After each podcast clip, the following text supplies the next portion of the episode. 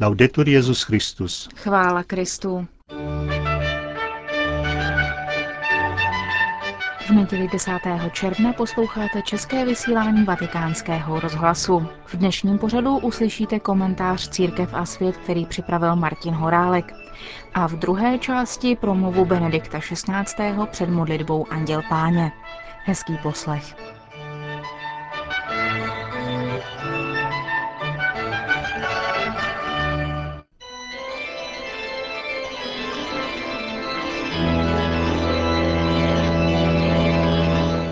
Církev a svět.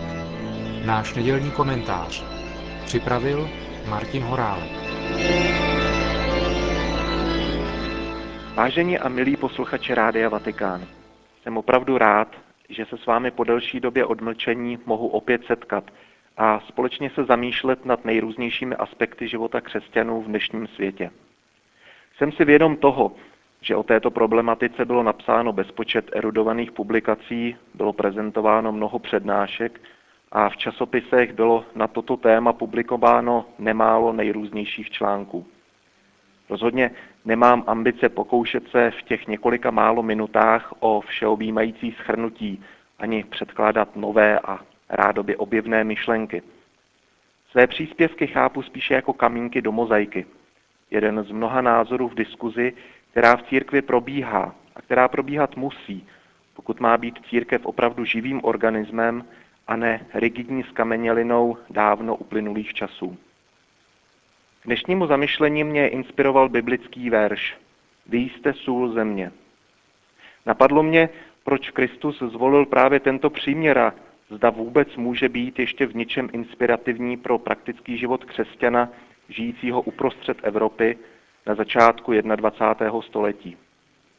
Uvědomil jsem si, že sůl má několik velmi charakteristických vlastností, které jsou možná zajímavé pro pochopení zmíněného úryvku.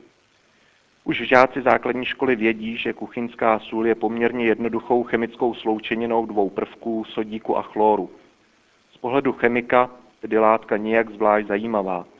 Žádné složité molekulární vazby, žádné řetězcovité struktury, které jsou charakteristické pro organické sloučeniny uhlíku. Přesto je kuchyňská sůl pro život člověka naprosto nezbytná. Nedostatek soli vyvolává v organismu vážné poruchy, v extrémních případech až smrt. Vzpomínáte si ještě na pohádku Sůl nad zlato? V tom dětském příběhu nám rodiče sdělovali moudrost ověřenou zkušeností mnoha generací. Čím jsou ale křesťané a jejich víra soli vlastně tolik podobní? Chtěl nám Kristus touto parabolou naznačit, že víra křesťanů není nic tajemného a komplikovaného. Vždyť na rozdíl od mnoha jiných náboženství, kde je kladen důraz na přesné dodržování složitých kultovních předpisů, podstata křesťanství spočívá především v navázání osobního vztahu s Bohem. Na jehož dobrotivou lásku se spoléháme jako na největší jistotu svého života. Nejde o žádné složité struktury, ale o ten nejjednodušší a zároveň nejčistší vztah. Já, ty. A stejně jako chronický nedostatek soli může zapříčinit smrt, tak také deficit transcendentního rozměru lidského života mývá pro člověka často fatální důsledky. Sůl má však ještě jiné pozoruhodné vlastnosti. Při rozpouštění v kapalině nebo v pokrmu není při zběžném zkoumání patrná. Na rozdíl od jiných látek pokrm ani neobarví, ani mu nedá nezaměnitelnou vůni. A přeci stačí její přiměřené množství k tomu, aby se z nepoživatelné substance stal dobrý pokrm, v němž vynikne chuť a vůně specifických přísad. Zdá se mi, že i v tomto ohledu je podobenství o soli přiléhavé. Vždyť síla křesťanství nikdy nespočívala v množství věřících, politickém vlivu křesťanů či v bohatství církve. Jiná zkušenost nás naopak učí, že období, kdy byli křesťané dominující majoritou, nebyla vždy pro církev právě těmi nejšťastnějšími. A stejně jako rozpuštěná sůl v pokrmu, nemusí být ani křesťanská víra vždy a za každou cenu nutně viditelná k tomu, aby splnila své poslání. Osobní zkušenost mě vede k přesvědčení, že masová schromáždění a okázalé slavnosti sice mohou být krátkodobou posilou ve víře, ostatně stejně jako slaneček je čas od času vítanou pochutinou, ale onen intimně osobní vztah s Bohem většinou vzniká a upevňuje se v soustředěném tichu soukromí vlastního nitra. S tím souvisí i další má osobní zkušenost, která se týká lidí veřejně známých a sledovaných. Ti, kteří prožívají svou víru jako zcela integrální součást svého života, jsou většinou velmi zdrženliví v tom, jakýmkoliv způsobem své náboženské přesvědčení demonstrovat na veřejnosti. Naopak ti, kteří se zakládají na místech v prvních lavicích v kostele, aby náhodou neunikly pozornosti kamer, ve mně mnoho důvěry nezbuzují. Vždy mi v této souvislosti vytanou na mysli slova jedné řádové sestry, která mi kdysi řekla, intimní vztah muže a ženy a osobní vztah k Bohu, to jsou dvě věci, o kterých zralí lidé hovoří jen zřídka, a to ještě šeptem. Napadá mě ještě jedna oblast, kde funguje náš solný příměr dokonale.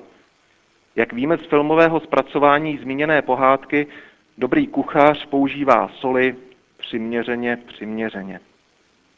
Sůl je tedy pro něho pouhým prostředkem k tomu, aby vynikla jiná chuť a vůně.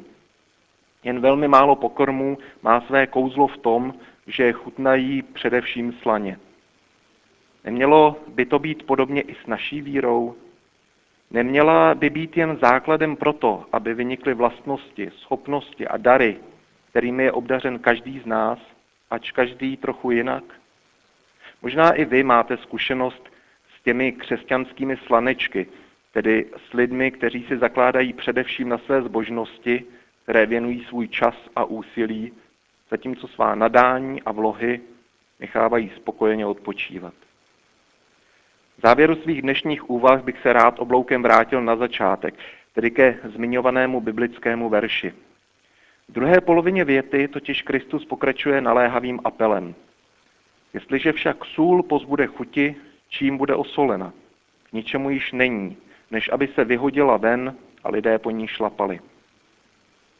Nejsem sice profesionální biblický exegeta, přesto mě při čtení písma už mnohokrát napadlo, jak často se zde objevují varování proti polovičaté víře a náboženskému formalismu.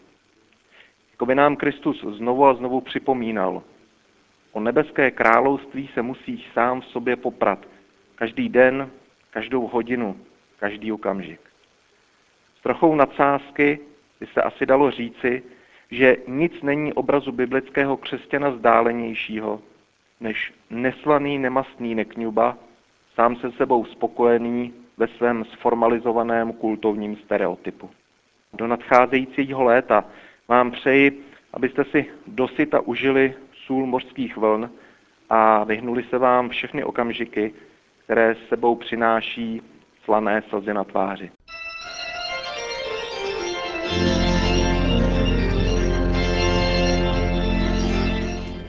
To byl náš nedělní komentář Církev a svět. Připravil jej a hovořil Martin Horálek.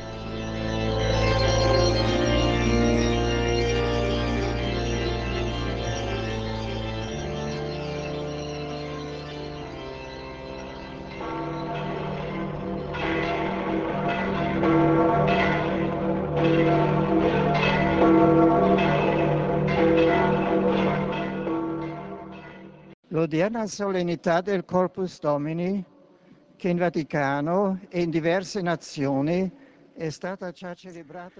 Dnešní slavnost Božího těla, která se ve Vatikánu a v jiných národech slavila minulý čtvrtek, nás vybízí kontemplovat srchované tajemství naší víry, nejsvětější svátost, skutečnou přítomnost Pána Ježíše Krista ve svátosti oltářní. Těmito slovy začíná svou meditaci před modlitbou Anděl Páně Benedikt XVI. a pokračoval. Kdykoliv kněz obnovuje eucharistickou oběť a při proměňování opakuje slova Toto je moje tělo, toto je má krev, propůjčuje hlas, ruce a srdce Kristu, který chtěl zůstat mezi námi a být tepajícím srdcem církve ale i poslavení božských tajemství, pán Ježíš zůstává živý ve svatostánku. Proto se mu vzdává chvála zvláště eucharistickou adorací, jak jsem to chtěl připomenout v nedávné synodální exhortaci Sacramentum Caritatis. Ba existuje vnitřní souvislost mezi slavením Eucharistie a adorací. Vše svatá je totiž sama o sobě největší úkon adorace církve. Nikdo nejí z tohoto těla, píše svatý Augustin, aniž by předtím neadoroval. Adorace mimo mše svaté prodlužuje a zintenzivňuje to, co se událo při liturgické slavnosti a umožňuje pravé a hluboké přijetí Krista. Questo poi nelle comunità cristiane di tutte le parti del mondo si svolge la processione eucaristica, singolare forma di adorazione. Dnes pak se ve všech křesťanských komunitách koná eucharistické procesí, zvláštní forma veřejné adorace Eucharistie, obohacené krásnými a tradičními projevy lidové zbožnosti. Rád bych použil příležitosti, kterou mi nabízí dnešní slavnost, abych vřele doporučil pastýřům a všem věřícím, aby konali adoraci Eucharistie. Vyjadřují své ocenění institutům zasvěceného života, jakož i združením a bratrstvům, které se jí věnují zvláštním způsobem.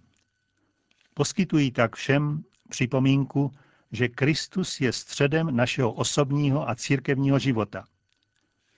Těší mě pak, když mohu konstatovat, že mnozí mladí objevují krásu adorace, jak osobní, tak společné. Vybízím kněze, aby v tom povzbuzovali skupiny mladých, ale také, aby je doprovázeli, aby formy společné adorace byly vždy náležité a důstojné, s příslušnými časy mlčení a naslouchání Božímu slovu. V současném životě, často hlučném a roztržitém, je více než kdy jindy důležité znovu nabít schopnost vnitřního mlčení a usebranosti. Eucharistická adorace umožňuje to udělat nejen kolem vlastního já, nebož ve společnosti onoho ty, plného lásky, jimž je Ježíš Kristus, Bůh, který je blízko nás. La Vergine Maria, donna eucaristica, ci introduca nel segreto della vera adorazione. Kež nás Pana Maria, eucharistická žena, uvede do tajemství pravé adorace. Její srdce, pokorné a prosté, bylo vždy usebrané kolem tajemství Ježíše, němž adorovalo přítomnost Boha a jeho vykupitelské lásky. Na její přímluvu, kež roste v celé církvi víra v eucharistické tajemství, radost z účasti na mši svaté, zvláště nedělní, a nadšení vydávat svědectví nesmírné lásce Krista. Končil svou meditaci Benedikt XVI. A po společné modlitbě Anděl Páně udělil všem apoštolské požehnání. Sit nomen Domini benedictum, ex hoc nunc edusque in seculum, adiutorium nostrum in nomine Domini, qui feci celum et terra, benedicat vos omnipotens Deus, Pater et Filius et Spiritus Sanctus. Amen. Grazie.